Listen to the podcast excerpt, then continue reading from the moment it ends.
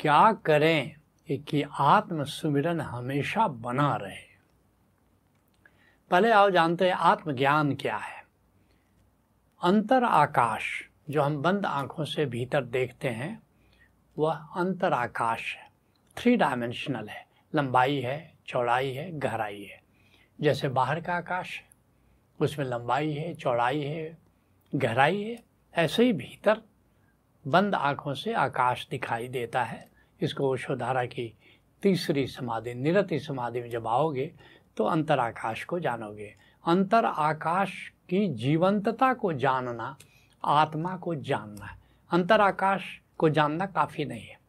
अंतर आकाश जैसे बाहर का आकाश तो बाहर के आकाश को हम जड़ समझते हैं।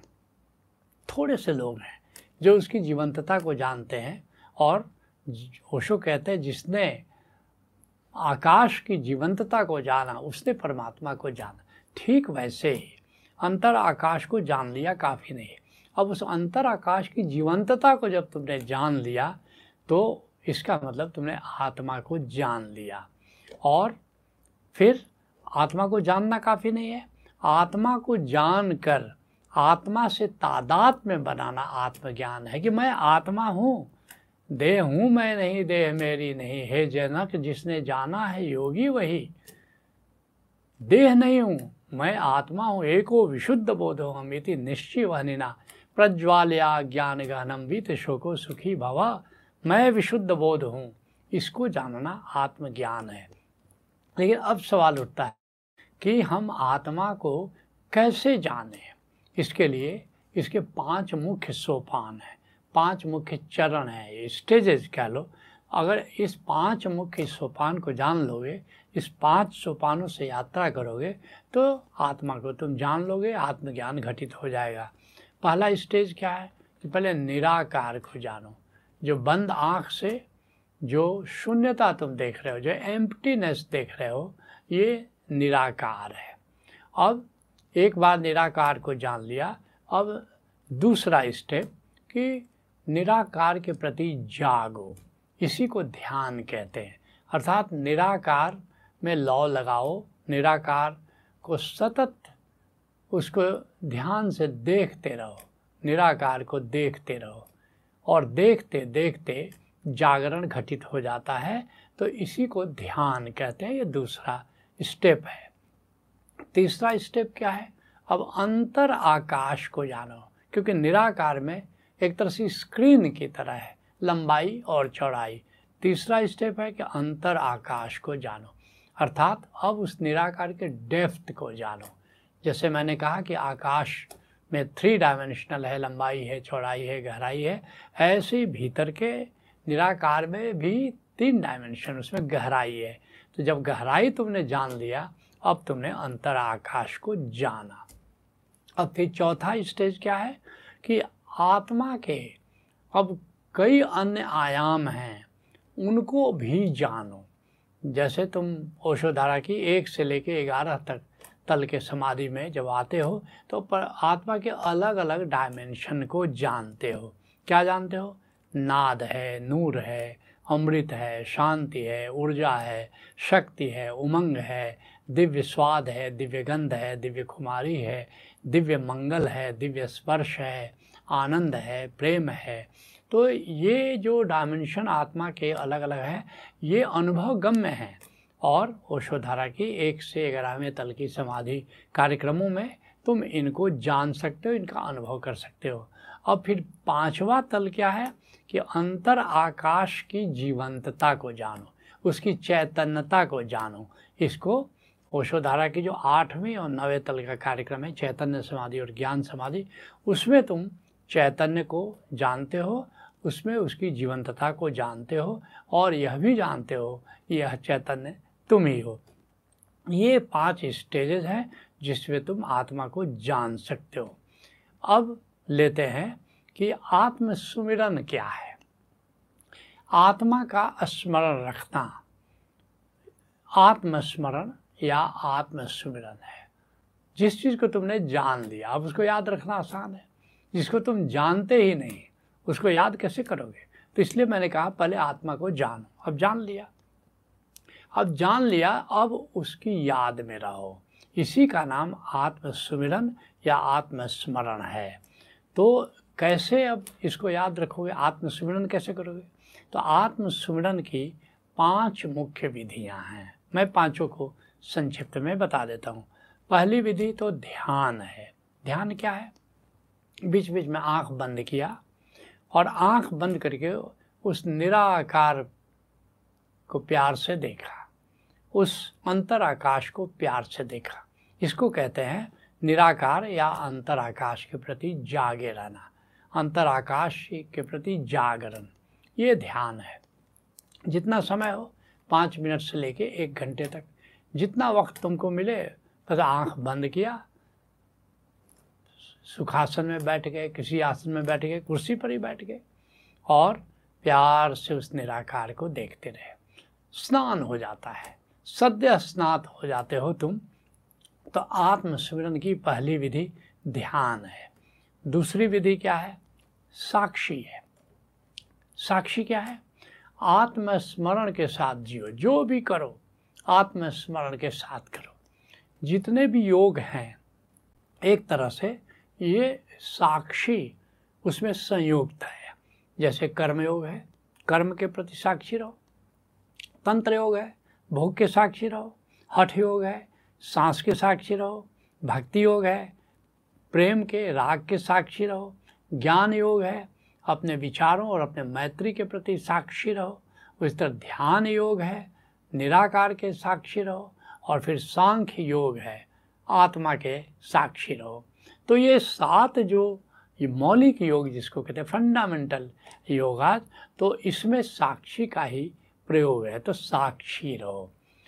तीसरा क्या है? तथाता सब्जेक्टिव अवेयरनेस ये क्या है? अब संसार और विषय से कट जाओ, अब ड्रॉप करो संसार को ड्रॉप करो विषयों को, केवल आत्मस्मरण में जीना, ये तथाता है, ये सब्जेक्टिव अवेयरनेस है। चौथा क्या है? चौथी विधि क्या है? सुरति में रहो। डिवाइन अवेयरनेस सुरति क्या है? श्वास में, जब श्वास लो तो परमात्मा का ख्याल रहे। और जब श्वास छोड़ो तो आत्मा का स्मरण। आती हुई सांस में परमात्मा का स्मरण, जाती हुई सांस में आत्मा का स्मरण। इसको सुरति कहते हैं। तो ये भी एक विधि है, आत्मस्मरण की। फिर पांचवी विधि क्या है? कि सुमिरन में रहो सुमिरन क्या है? आती हुई सांस में परमात्मा से प्रेम करो और प्रश्वास अर्थात जाती हुई सांस में आत्मा होने का ख्याल करो कि मैं आत्मा हूँ। तो ये भी एक विधि है आत्मस्मरण की या अथवा ये आत, आत्मस्मरण की ये पाँच विधियाँ फिर से मैं दोहरा दूँ ध्यान साक्षी तथाता सुरति और सुमिरन। अब तुम्हारा प्रश्न है कि क्या करें कि आत्मसुमिरन हमेशा बना रहे? एक ही उपाय है, एक ही उपाय है। मुख्य उपाय कहो या एक मात्र उपाय कहो? क्या उपाय है? जो भी करो, आत्मस्मरण के साथ करो, साक्षी के साथ करो। और मैं कहना चाहूँगा, ओशो का यही मौलिक अनुदान है। कोई मुझसे पूछे? ओशो का मौलिक अनुदान क्या है? मैं कहूँगा कि यही मौलिक अनुदान है साक्षी, सदा साक्षी। जो भी करो, संसार में रहो, साधना में रहो, जो भी करो, हमेशा आत्मा के स्मरण के साथ करो। और यहाँ से एक नई धार्मिकता का शुभारंभ होता है। ओशो के पहले साक्षी केवल ज्ञान योग या सांख्य योग का एक तरह से कह सकते हो, उसमें उसका उपयोग था और वो साधन था केवल ज्ञान योग और सांख्य योग का। लेकिन ओशो के बाद साक्षी को उन्होंने अध्यात्म का एकमात्र मार्ग घोषित कर दिया। ये बड़े से बड़ा ओशो का अनुदान है और एक नई धार्मिकता का शुभारंभ होता है। एक नई धार्मिकता यहाँ से स्थापित होती है। एक नया धर्म चक्र यहाँ से उसका प्रवर्तन हो रहा है कि साक्षी एकमात्र मार्ग है अध्यात्म का या धार्मिकता का। तो जो भी करो, जैसे कोई योग करो, कर्म योग करो, तंत्र योग करो, की साधना करो, हठ योग की साधना करो, लेकिन साक्षी हमेशा रहेगा। जैसे मैंने बताया, कर्म योग में, कर्म के प्रति साक्षी तो साक्षी रहा ना तंत्र योग में भोग के प्रति साक्षी। तो साक्षी तो कॉमन रहा ना? जितने भी प्रकार के मौलिक योग हैं, ओशो ने साक्षी को उसमें कॉमन कर दिया।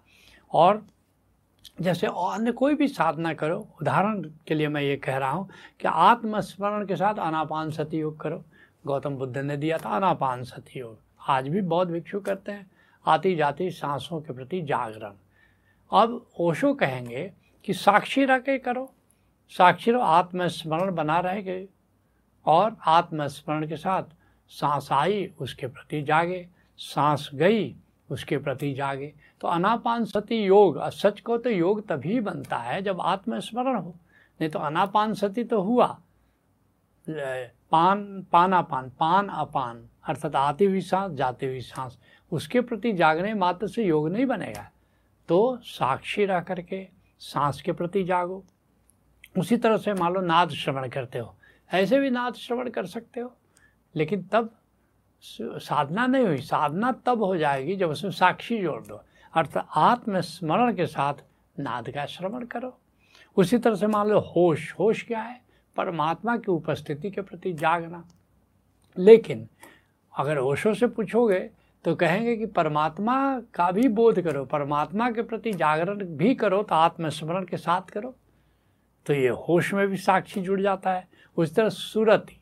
सुरति क्या है? आती सांस में परमात्मा के प्रति जागना, जाती सांस में आत्मा के प्रति जागना। ये भी आत्मस्मरण के साथ करो। जब सांस लो और परमात्मा के प्रति जागे हुए, उसमें भी आत्मस्मरण बना रहे। और जब वापस जाओ, आत्मा की गहराइयों में जाओ तो आत्मस्मरण तो बना ही हुआ है। इसी तरह से मान लो जो सुमिरन कर रहे हो, आती सांस में परमात्मा से प्रेम करो, प्रेमालिंगन करो या प्रेम के कई आयाम हैं, प्रेम की कई विधियाँ हैं तो लेकिन आत्मस्मरण बना रहना चाहिए। प्रेम में भी, परमात्मा तक के प्रेम में भी आत्मस्मरण खोना नहीं चाहिए। तो ये कोई भी साधना करो, कोई भी धार्मिकता हो, कोई भी अध्यात्म की विधि हो, उसमें वो साक्षी के बिना अधूरी है। ये ओशो की बहुत बड़ी देन है। इसलिए मैं कहता हूँ कि ओशो से एक नई धार्मिकता का जन्म होता है।